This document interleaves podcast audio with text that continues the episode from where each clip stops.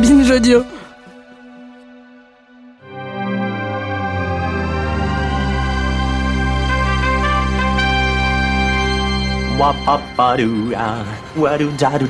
Steven, arrête s'il te plaît, j'ai jamais pu encadrer Michel Legrand. Salut à toutes et tous, bienvenue dans Flashback, notre hors-série estampillée nos ciné. On prend quelques dizaines de minutes pour remonter l'histoire récente du petit et grand écran en picorant en ce qui nous concerne là tout de suite dans le catalogue de Star, la nouvelle rubrique de Disney+, le sponsor de cet épisode.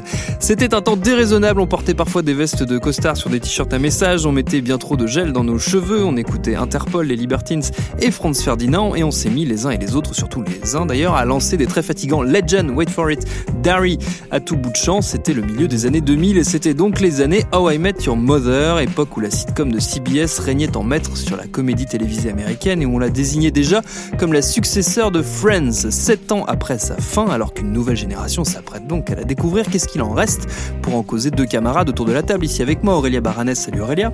Salut. Et David Honora, salut David. Salut Thomas. Flashback par nos ciné spécial How I Met Your Mother, c'est parti. Tu fais un amalgame entre la coquetterie et la classe. Tu es fou. Enfin, si ça te plaît. Il vous en reste quoi, euh, les amis, l'un et l'autre de cette série, David? Euh, bah, comme tu l'as dit en intro, euh, on était un petit peu à l'époque orphelin de Friends, qui était euh, vraiment la, la, la- la sitcom phare et celle, en tout cas en ce qui me concerne, qui, qui m'avait euh, fait découvrir les, les- les séries américaines auxquelles on pouvait devenir accro. Euh, c'est euh, c'est vraiment une sorte de, de substitut euh, de, Mm. de Friends à How I Met parce qu'on retrouve ben, les, les- célibataires new-yorkais euh, qui squattent, alors cette fois dans, dans un bar, et c'est beaucoup plus alcoolisé Oui. que Friends. C'est plus nocturne que Friends.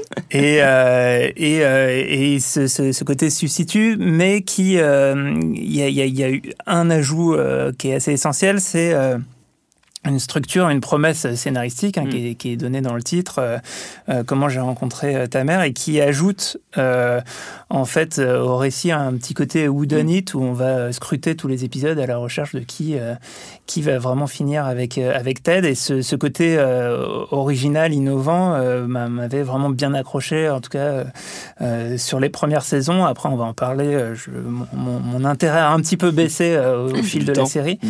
mais mais c'est ça reste une série vraiment phare de, de cette époque, qui est une époque euh, vraiment particulière. hein. Tout à fait, tout à fait. Aurélia Oui, mais je suis d'accord avec toi pour le coup. C'est pour moi en tout cas une des dignes héritières euh, de Friends. Et même si elle a été énormément critiquée sur le fait, on n'a on n'a pas arrêté de dire qu'elle copiait Friends, ce qui n'est pas du tout le cas. Finalement, c'était vraiment plus un hommage. Et pour le coup, les showrunners l'ont assumé et l'ont dit à maintes reprises qu'ils étaient fans de Friends et qu'ils avaient envie justement de s'approprier et de rendre un peu plus moderne finalement cette bande de potes qui ne traînent pas dans un café mais dans un bar, avec les histoires qui vont parfois un peu plus loin dans les dates, Mhm. etc. Et j'ai trouvé que c'était un pari intéressant et pour le coup un pari réussi. Alors, puisqu'il est question euh, ici de, de patrimoine, d'histoire, d'histoire récente certes, mais d'histoire quand même, impossible de pas s'intéresser aux archives autour de notre série du jour, et en particulier à celle qu'on préfère, David, euh, une archive qui ne nous rajeunit pas. Alors ça nous rajeunit pas du tout, hein, parce que alors, au début je me suis plongé dans les, dans les archives des, des années 2000 euh, Mm. à la recherche de, de, de quelque chose d'intéressant sur, euh, sur les, les premières saisons Met. Et en fait j'ai un petit peu galéré. Euh, finalement leur passage en talk show, euh, ça a plus été euh, au- autour de- du, du dernier épisode, etc. Et donc il n'y a pas tant de ressources sur, sur les Sur débuts les de, années. ouais. les débuts Your Mother. J'ai même failli euh, vous passer une, une chronique dans une émission de Stéphane Bern euh, sur, sur France Télé Incroyable. Euh, qui, euh, qui vantait les mérites euh, de, de Met Your Mother. Et finalement, euh, je me suis rabattu vers complètement autre chose euh, pour faire un petit focus sur Neil Patrick Harris, Mm. donc qui joue euh, Barney Stinson dans la série, qui est qu'on retient un peu comme euh, le, personnage phare, le personnage culte de la série, même si je pense qu'on va, en débattre. Et, euh, ce, que, je trouvais intéressant, c'était de voir que, pour le coup, c'était lui un, acteur déjà assez ex- expérimenté, qui a commencé très tôt.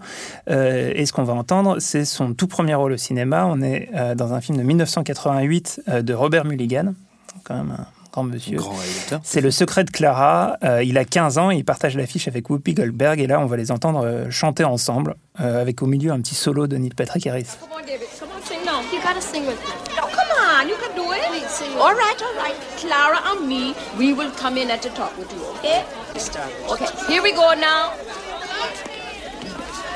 Let the girl go home. Let her go right home. She's underage. She's not fit for the picture. Let the girl go home. Come on. Let She's underage. She's not fit for the picture. All right, hit it. Only adults can go uh-huh. to see the street corner show. I'm the one little boy my mommy ever had. He's the one little boy his father ever had. Let the girl go home. Let her go right home. She's underage. She's not fit for the picture. Let the girl go home. Let her go right home. She's underage. She's not fit for the picture. He's underage. He's not fit for the picture. Ça s'arrête jamais. Oui, donc euh, bah, Neil Patrick Harris, donc il, ça fait partie des, des- des acteurs les plus expérimentés de la série. On, on- on- on l'a retrouvé avant et après aussi dans des grands films. Il joue dans Starship Troopers, on l'a Mm. vu plus tard dans Gone Girl. Oui. Euh, il devrait être à l'affiche de Matrix 4 aussi. Normalement.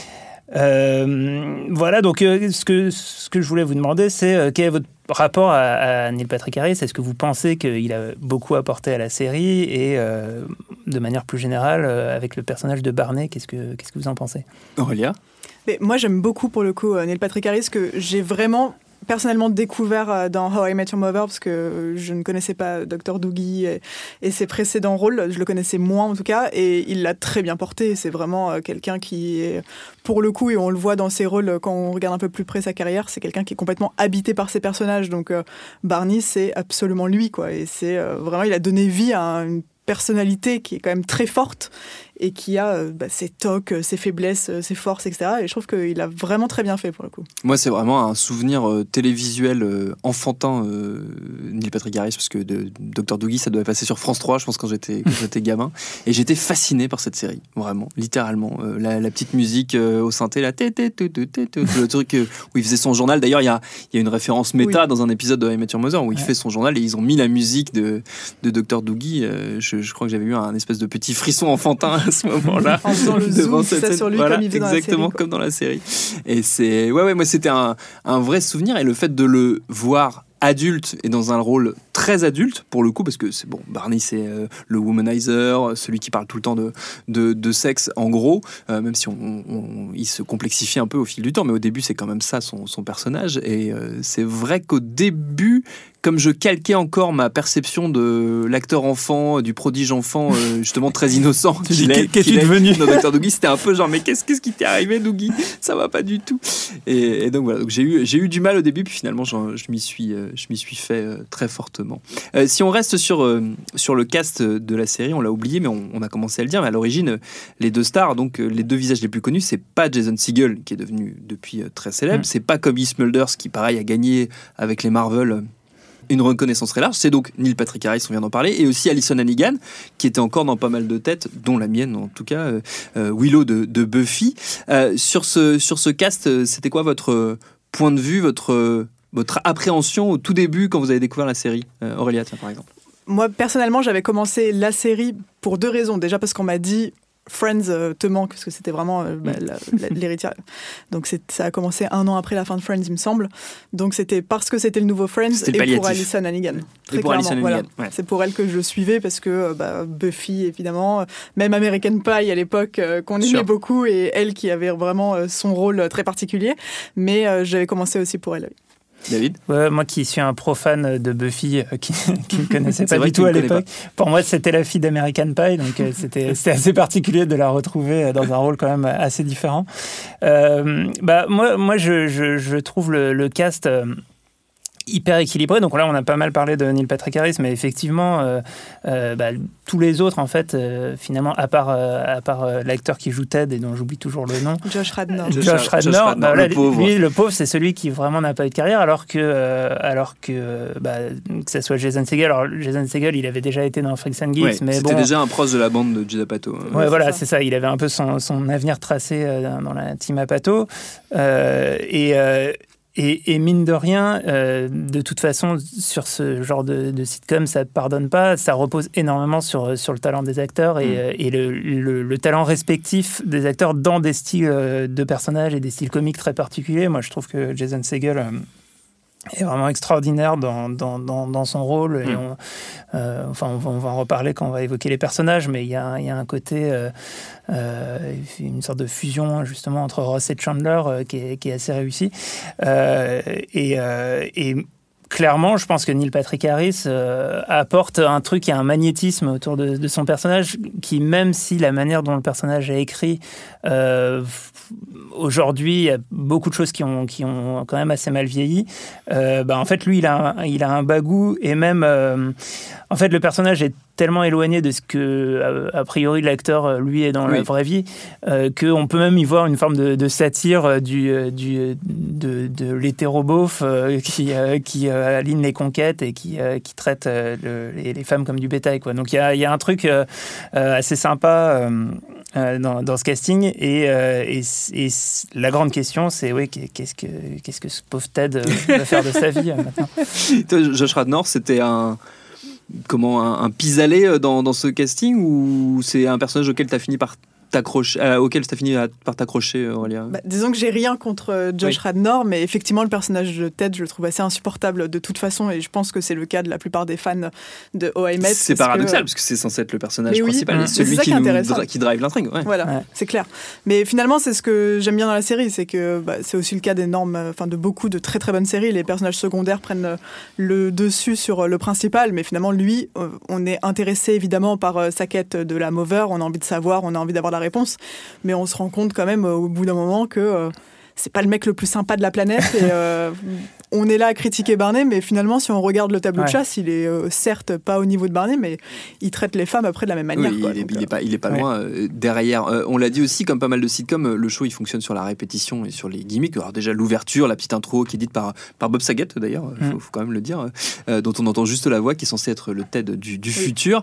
Et puis toutes les blagues récurrentes, les concours de baffes, les tirades de Barney, etc. etc. La différence peut-être, ça aussi on, on en a parlé, c'est l'enjeu parce que on est tenu en partie par l'attente de savoir à quel moment euh, Ted va rencontrer euh, la femme de sa vie. Est-ce que ça finit pas un peu par passer au, au second plan? C'est ce que tu commençais à dire, euh, Aurélia Oui, disons que c'est bien parce qu'on a un fil conducteur. Mm. Donc, euh, je trouve ça intéressant, euh, notamment dans une sitcom, euh, bah, d'avoir un vrai fil conducteur et d'avoir Mm. des vraies intrigues. Et justement, c'est là où le scénario a quand même été très fort. Peut-être un peu long, mais en tout cas, ça a été très fort de vraiment nous tenir en haleine parce que ils ont réussi à ajouter du cliffhanger, ils ont réussi à vraiment nous mettre euh, dans une intrigue, euh, on l'attend, etc.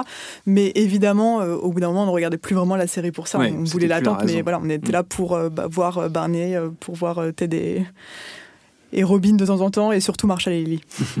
David? Ouais, non, mais c'est clairement, euh, on est sur ce truc paradoxal euh, entre euh, ce, ce fil rouge qui crée le, qui crée le- le- l'adhésion et en même temps, euh, bah, le, plaisir de la sitcom, c'est retrouver des personnages qui, qui ne bougent pas d'un iota et, euh, Mm. Côté et, familier, quoi. et voilà, ouais, c'est, on, on sait à quoi s'attendre à chaque fois. Forcément, revisiter How I Met, c'était son petit nom euh, chez, chez les fans, n'est-ce pas? C'est l'occasion de faire le plein d'anecdotes plus ou moins connues, voire euh, complètement euh, inconnues, Aurélia. Alors, je suis pas allée dans l'anecdote forcément inconnue, mais ce que je trouve absolument euh, fascinant, parce que j'adore ça, mais surtout très intéressant, c'est le fait que euh, les showrunners ont toujours adoré euh, quand ils regardaient des séries euh, découvrir les petits détails, enfin, ce qu'on appelle les Easter eggs. Mm. Et il y en a vraiment énormément dans Why I Met Your Mother. Et je pense qu'il y a beaucoup de personnes qui ont pu voir la série 3, 4, 5 fois sans s'en rendre compte. Et tout est vraiment dans le détail. Quand on est euh, dans le futur, on voit par exemple euh, Marshall qui a derrière lui un cadre avec une petite revue, un journal. Et on voit qu'en fait Marshall a attrapé le monstre du Loch Ness, qui est la fascination première de Marshall, qui on pense est la seule personne sur Terre qui est persuadée que ce monstre existe. Et il l'a attrapé dans le futur. C'est hyper intéressant. À un moment, euh, Ted euh, raconte qu'il a rencontré une stripteaseuse qui s'appelait Tracy en disant et c'est comme ça que j'ai rencontré votre mère et les enfants qui réagissent. C'est parce qu'elle s'appelle Tracy comme la mère dans How I Met Your Mother. Donc c'est vraiment plein de détails. On nous en donnait depuis le début. Il y avait des petits indices par-ci par-là. Et je trouve ça euh, hyper euh, hyper intéressant de voir ça. Surtout quand on le sait et qu'on revoit la série ensuite c'est assez chouette Il y a une chasse aux œufs possible Exactement. à faire dans, dans C'est le moment où normalement on dégaine le petit questionnaire habituel que- qu'a con- concocté euh, David Denora, qui nous permet de détricoter notre rapport à la série. Alors, je vous propose qu'on y aille euh, tout de suite, tout de go. Euh, quel est le meilleur personnage? Alors moi j'ai noté Barney, forcément, parce que c'est la réponse évidente. J'avoue également un faible très prononcé pour Marshall. Je pense que David, je crois que c'est un peu la même chose pour toi. Euh, ouais, ouais, bah Marshall. euh, Alors, je- avec le recul, euh, je je, je, sais, je sais pas si on est tous voués à devenir un peu des Marshall, mais j'ai l'impression que c'est un, un peu le, comment dire, la trajectoire que j'ai fini par, euh, Par par, prendre. prendre, alors qu'à l'époque, je me. Tu te voyais plus comme Barney. je bien sais pas comment je me voyais, mais en tout cas pas comme Marshall. Euh, non, en fait, ce que je trouve, ce que je trouve marrant avec avec Marshall. D'abord, c'est c'est la, la prestation de Jason Segel et euh, il a, il a un timing comique, des expressions, des plein de, de de qualités de comédien qui sont, qui sont vraiment parfaites pour le rôle.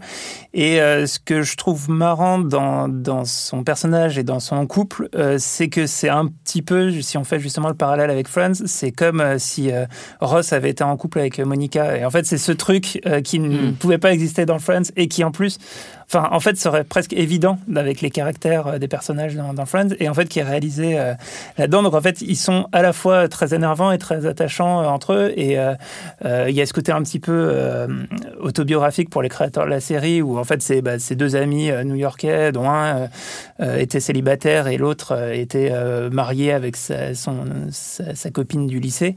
Et, et cette dynamique je trouvais intéressante et fonctionne bien. Et on sent que on sent qu'il y a un côté euh, un peu il y a du vécu et Mm. un côté réaliste derrière et, et c'est très très bien incarné par, euh, par Jason Segel.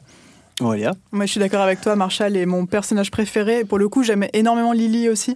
Et je trouve que la dynamique de couple est vachement intéressante dans cette série parce qu'ils ont beau être, comme tu le dis, en couple depuis le lycée, ils nous font, ils font quand même rêver. Il y a vraiment ce côté où on n'a pas du tout bah, le côté du couple un peu plan-plan ensemble depuis tout ce temps. Ils sont hyper drôles. Ils ont une Ouais. complicité qui, qui est vraiment incroyable. Et je trouve que les deux évoluent vachement bien ensemble. Mm. Donc, euh, Et puis il y a le, le twist de la fin de la première saison qui, Oui. qui est- qu'on n'avait pas vu. Enfin moi j'avais pas vu venir euh, Non, moi non personnellement plus, et c'est ça, ça remet là aussi de l'enjeu dans cette relation là qui a priori n'en avait pas tant que ça. Ouais, ça, ça a été intéressant de jouer là-dessus.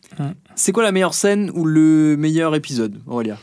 Euh, moi, c'est difficile de trouver un épisode préféré dans OML parce qu'il y en a vraiment plein qui sont très bien écrits, mais j'adore euh, un épisode, c'est le, dans, la, dans la saison 1, l'épisode 10, qui s'appelle The Pineapple Incident, Ouais. euh, où déjà je trouve ça absolument génial, euh, ce côté, le mec se réveille, on ne sait pas trop ce qui s'est passé, il y a un ananas à côté de lui, on ne sait pas d'où vient cet ananas. Euh, J'aurais bien aimé qu'on ait jamais la réponse d'ailleurs. On a fini par la coupée, voir, euh, ouais, de la ouais. saison 9 euh, donne la réponse.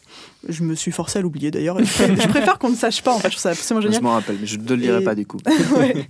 Et j'aime bien ce côté où on remonte la soirée au fur et à mesure et le mec est complètement ivre et il ressort et machin. Enfin, je trouve que c'est un épisode vachement bien et, euh, et celui-là il représente bien OM Your Mother en fait. Le Ouais. fait de revenir en arrière et de- d'avoir euh, bah, cette espèce de puzzle euh, qui prend euh, qui prend pièce. Moi, mon préféré, c'est un, un des plus mémorables, c'est un évident, c'est le slap bet. Donc, c'est Ah oui. l'épisode 9 de la saison 2. Euh, Il y a à la fois donc, le concours de baffe dont je parlais tout à l'heure, qui moi, c'est un truc qui me fait toujours hein, c'est idiot, hein, mais c'est du slapstick de base. Mais avec Marshall et Barney, ça fonctionne, ça fonctionne très bien. Et, et puis, il y a surtout la révélation du passé musical de, de Robin. De Robin, ouais. Et donc son passé de pop star canadienne et cette chanson Let's Go to the Mall qui quand même a, a marqué, je pense, euh, un peu une, une génération, David. Euh, bah, moi, moi, j'ai revu cet épisode Ouais. parce que, euh, en fait, moi, je suis euh, rentré dans la série par, euh, par cet épisode, pas en, en voyant cet épisode en premier, mais parce que euh, un ami à l'époque m'avait présenté la série en me racontant En cette histoire du, Ouais. euh, du, euh, du slap bet et, et, et cette idée euh, vraiment géniale qui ju- justement euh, crée de, du feuilleton euh, au-delà de l'épisode en disant euh, il y a d'autres baffes qui vont Ouais, tomber à un moment et ça c'est vraiment une Ouais. super idée scénaristique Euh, donc j'ai revu l'épisode qui est, qui, est, qui est assez chouette avec bon, le- la, la séquence de fin Let's Go to the Mall euh, moi, moi mon ce clip improbable. c'est ouais incroyable. Un vrai, un vrai moment de, bonheur. Euh, mais du coup, moi, c'est- c'est pas mon préféré parce que bah, je- le truc était un petit peu dévoilé euh, Mm. quand, quand je l'ai découvert. Et moi, mon épisode préféré, euh, c'est dans la saison 3. Euh, C'est, je trouve, un épisode typique. De l'écriture Met, qui est euh, euh, toujours, euh, enfin la plupart du temps un récit à l'intérieur d'un récit, et on les retrouve euh, la plupart du temps en fait dans le bar en train de raconter quelque Mm. chose. Et euh, c'est, euh, c'est, on, on- suit avec une, une, une dramaturgie un petit peu dé- décalée.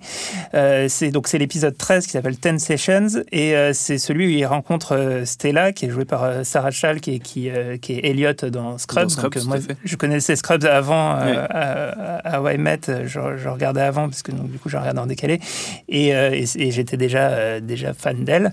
Euh, Il y a Britney Spears en réceptionniste, euh, ce qui, est- ce qui est pas, C'est vrai, et ce un qui est pas rôle, rien. un rôle formidable. Elle, elle est vraiment formidable. en Elle est vraiment bien. ouais. Free Britney d'ailleurs au passage. au passage. Et, euh, Et, euh, et du coup, euh, ouais, il y, a ce- il y a ce truc, euh, enfin, il y a un petit peu tout dans, dans cet épisode, c'est-à-dire qu'à la fois, du coup, on a les, les dissessions avec euh, cette, euh, cette médecin qui est censé euh, effacer euh, Tatouage. un tatouage dans Mm. le dos de, de, de Ted. Euh, Un et papillon. Un papillon, un papillon dans le bas du dos. Ouais, euh, magnifique. voilà. Tramp stamp. Et, euh, et puis, euh, il y a cette séquence à la fin euh, où, il, où il, il lui organise un, un rendez-vous en deux minutes, qui est aussi typique de genre de petite performance qu'on ouais. va avoir euh, dans I Met Your Mother. Donc, je trouve que c'est un épisode qui est vraiment. euh, euh, qui illustre bien le côté euh, à la fois créatif et ludique de la série. Et, euh, et je trouve que le personnage de Stella, euh, qui va devenir un personnage un peu récurrent, est, est un très bon personnage. Qu'est-ce qui manque à la série à How pour être vraiment parfaite? Moi, j'ai noté une fin un peu moins pourrave et une saison en moins éventuellement, Aurélia. Ouais, bah, j'avais noté deux saisons en moins. Ah oui, carrément. alors, plus j'avais noté trois saisons en moins. Ouais, non, c'est- Donc là, je... pas de saison, beaucoup moins de saisons. Bah non, mais c'est vrai que bah, on en parlait tout à l'heure, c'est bien d'avoir un fil conducteur, mais au bout Oui. d'un moment, euh, sachant que bah, plus on approche de la réponse, plus on joue là-dessus. Mm. Et il y a un moment où ça devenait un petit peu lourd, et finalement, c'était aussi un pari risqué de faire euh, toute une saison sur euh, un week-end qui durait au final Ouais. un week-end, parce que c'est le mariage, euh, le Mm. fameux mariage. Et c'était un peu effectivement dommage, euh, parce que on commençait, à- ça peut commencer à prendre un peu en longueur, quoi. Donc, Ouais. euh, je trouve que ça méritait de s'arrêter un petit peu plus tôt, effectivement, pour être vraiment parfaite. Euh, ouais, non, bah, c'est, c'est... moi j'avais noté en fait euh, trois saisons et deux minutes de trop parce que moi je trouve aussi que les, les, le- le- les deux dernières minutes de la, de la série en fait même gâchent un truc qui, qui, qui a été, euh, enfin qui, qui fonctionnait comme ça. Euh, Tu veux dire la toute révélation de toute ouais, fin. Quoi, la, gros, la ouais, révélation de fin, le, le, le- enfin en fait le, le- le- Cette ce scène qui a été tournée en fait au tout début en plus parce que donc ils Voilà. sont plus jeunes. Oui. que- En fait, en fait, ça c'est se vraiment cette erreur en fait se justifie Mm. par la manière dont ça a été produit, le fait que euh, ils ont pensé, enfin. On va pas trop donner de détails parce que Non. ça peut être sympa de, de, de le découvrir, pas se faire spoiler, mais c'est, euh, ça a été écrit à un moment où euh, la dynamique de la série était différente, les attentes, euh, je pense, du spectateur euh, mêmes, lambda ouais. auraient pu Mm. être différentes à ce moment-là. Mm. Et en fait, ils réussissent à construire quelque chose de super euh, avec, avec une actrice en plus qui est, qui est, qui est géniale. Enfin, il y a un truc qui fonctionne et il y a ce truc en plus en fait qui, qui, qui, qui tombe comme un cheveu sous la soupe, sur la soupe et qui, à mon sens, fonctionne pas. Mais euh, en fait, tout l'intérêt avec euh, maintenant avec euh, le, le- le streaming et euh, en regardant euh, les épisodes sur Disney+, vous pouvez vous faire votre propre montage. hein, en fait, fait. vous, vous sautez les Vous saisons. arrêtez au Oui. bon moment. En fait, c'est le, le, le paradoxe de la sitcom, c'est-à-dire que euh, au bout d'un moment, euh, les, les, les codes sont, sont tellement intégrés que euh, ça peut durer euh, un- un- un- Indéfiniment. indéfiniment ou, euh, ou s'arrêter plus tôt. Et, euh, et voilà, il va y avoir des, des bonnes idées à, à des moments et, c'est, et peut-être que ça a duré un petit peu trop longtemps. Et en même temps, si ça a duré, c'est parce que ça marchait bien. Donc euh, Mm. c'est, c'est ça la, la difficulté. Et il y a quand même des. Moi, a- dans les scènes que j'avais notées euh, les, les plus mémorables, il y a la scène où Marshall justement se rappelle de son père en train de conduire Oui. et où Mm. il, le, il le regardait dans le, dans le rétroviseur, qui était un truc qui moi m'avait vraiment beaucoup touché à l'époque. Et euh, ça, pour le coup, c'est ouais, c'était c'était des choix qui étaient intéressants, je trouvais euh, Oui. effectivement euh, dans une dans une sitcom assez ambitieux pour le coup. ouais. Et Jason Segel ne savait pas d'ailleurs que son, le personnage enfin, du père de Marshall allait mourir. Ah oui, Donc il l'a appris Ouais. au moment où Lily est arrivée et lui a Ouais. annoncé. Et sa réaction est vraie. vraie c'est du naturel. ouais, c'est Ouais. vachement bien. Qu'est-ce qui a le mieux ou moins bien vieilli, vieilli pardon. Moi j'ai noté que clairement certaines vannes avaient pris dans la gueule hein, depuis, euh, depuis moins le temps a passé. C'est pas toujours super woke, euh, Aurélia. Oui, c'est ça. Bah, je pense qu'on s'en est rendu compte assez vite Oui. aussi, parce que la série n'est pas route, ouais. si Ouais. vieille. Hmm. Mais même, euh, bah, forcément, euh, Barney, c'est devenu toute une blague, euh, son, même son playbook ou des choses comme ça. Oui. Je pense qu'aujourd'hui, quand on le revoit, on se dit, oui, enfin, quand même, le mec est un manipulateur, un psychopathe, Hmm. euh, tout. Donc, euh, on peut en rire et en même temps, je peux totalement comprendre que ça dérange aussi. Ouais. David? Oui, et en même temps, on peut aussi pardonner la série parce que je pense que c'est ce qui est de plus difficile pour une sitcom, c'est de durer dans le temps, en fait. Mm. Euh, Enfin, sur- surtout avec euh, autant d'épisodes euh, qui euh, ben, rebondissent sur justement sur l'air du temps, etc. Au bout d'un moment, on n'est plus raccord avec son époque et c'est assez euh, et c'est assez logique, je pense. Très bien. Ah non, la je croyais que tu- j'avais- j'avais pas, j'avais pas capté que c'était la fin de ta phrase. Pardon, excuse-moi.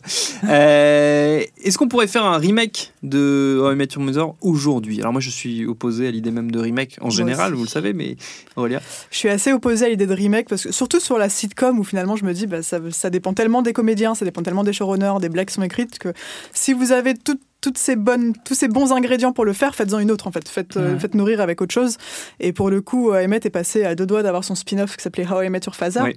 Qui a été commandé puis finalement annulé. Puis re-recommandé, puis re-annulé. puis re-re-annulé. Euh, tant mieux. Je pense qu'à un moment où il faut réussir à suivre les signes et à les écouter, et il fallait pas aller là-dedans. Ouais. Donc euh, je serais contente Il que. peut ressurgir à tout moment, par contre. Oui, hein. Méfions-nous, que- méfions-nous. Il Oui, c'est- vrai, parce toujours que- dans les tiroirs. Après, après, il peut toujours y avoir des, des remakes euh, plus ou moins déguisés. En, en- en tout cas, en fait, en, re- en redécouvrant la série, euh, c'est et justement, ça fait écho à ce qu'on vient de dire sur, sur tout ce qui a vieilli, c'est que euh, la même trame, enfin, en fait, tout sera intéressant de, confronter à la redistribution des, des codes amoureux, à, Mm. à justement euh, comment euh, les, les- les comportements changent. Et, et je pense qu'on peut avoir des personnages tout aussi marrants qui sont en fait plus raccords à la manière dont on vit les relations de couple aujourd'hui, etc., dont on vit le célibat. On pourrait avoir un super épisode de de, de I Met avec une sorte de Barnet du, de- d'aujourd'hui qui, qui drague pendant le confinement. je sais pas, mais. Ça euh, aussi, ça vieillira très mal. c'est clair. Non, mais euh, globa- globalement, euh, c'est le- le- la trame de base, elle, est, euh, elle, elle, elle, elle se met à jour tout le temps. Oui. Donc euh, ça, euh, je pense qu'on finira, même si c'est un, un genre finalement qui a un petit peu disparu des, des sitcoms, euh, je dirais sans... sans contexte particulier, Mm. Euh, on en voit de moins en moins un truc avec juste des célibataires à New York. C'est un truc qui a un petit peu disparu, donc euh, à voir si ça revient. Quelle morale on peut retenir de, de la série? Alors moi j'ai noté euh, la fin n'est jamais satisfaisante sauf dans les Sopranos. Parce que Et en encore pensez pas pour tout le monde. Si si si si. Enfin, moi j'aime. Écoute, je suis assez d'accord avec toi. C'est que je pense qu'en tout cas, une sitcom doit apprendre aussi à s'arrêter au bon moment, ce qui est très difficile, parce que quand il y a le succès, quand il y a les fans, on est tous euh, hyper tristes quand une série s'arrête au bout de la saison 4 ou 5. Mais si ça lui permet d'être parfaite, au final, avec un peu de recul, on se dit que c'est pas plus mal. Et effectivement, How a été un peu trop loin dans, ces saisons et un petit peu traîné en longueur. Donc euh, s'arrêter un peu plus tôt, parfois, c'est bien aussi. David? Ouais, c'est en, en fait c'est le problème du, de, de la sitcom qui est incompatible avec la fin. En fait, c'est c'est- ça, ça ne- c'est pas censé finir parce que les personnages par nature n'évoluent pas. Donc, euh, alors que justement le principe narratif c'est de faire évoluer ton personnage. Donc en fait, tu, tu- soit tu fais le choix de faire évoluer le personnage et du coup tu vas vers quelque chose qui est plus dramatique. Moi, moi le, je trouve le gros problème de Emmett, c'est de pas avoir vraiment choisi entre les deux Mm. et d'avoir un peu fait les deux et euh, d'avoir paniqué euh, sur, Ouais. sur le final. Euh, et à l'inverse, moi je trouve une, une, des, euh, une des fins de sitcom euh, que, que, que je préfère, alors qu'elle est quand même assez décriée, c'est la fin de Seinfeld, qui Mm. pour moi est une, Le procès. voilà, une, une morale qui, qui fait reconsidérer tout ce qu'on a vu euh, au fil des saisons, qui est un peu agressive pour le spectateur, mais Mm. qui euh, est très efficace et très intéressante. Mais, mais voilà, c'est la, la, la morale, je pense, c'est très compliqué de Mm. finir une sitcom. Je crois que la, fin de How I Met a gagné le prix de la pire finale de, de, de, de l'histoire de la télévision Ouais, ouais, ça- américaine. ça a énervé Je les gens. je crois que les gens Ouais. s'en sont pas remis. Bon, je crois à l'époque, euh, la, la fin de Seinfeld avait été traitée à peu près de la même façon. Oui, comme ça. quoi, ça fonctionne toujours un peu pareil. Euh, c'est qui aujourd'hui euh, les héritiers de, de How I Met Aurélia, toi, tu, tu dirais quoi? Euh, Moi, j'avais pensé, c'est un peu difficile de trouver des héritiers Ouais, dans ce genre héritiers d'univers, ouais.